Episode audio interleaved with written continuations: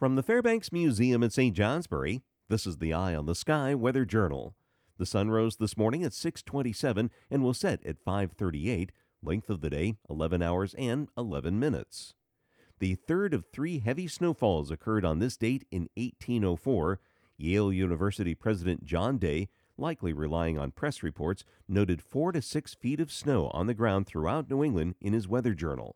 This heavy load of snow caused the new bridge between Hanover, New Hampshire and Norwich, Vermont to collapse.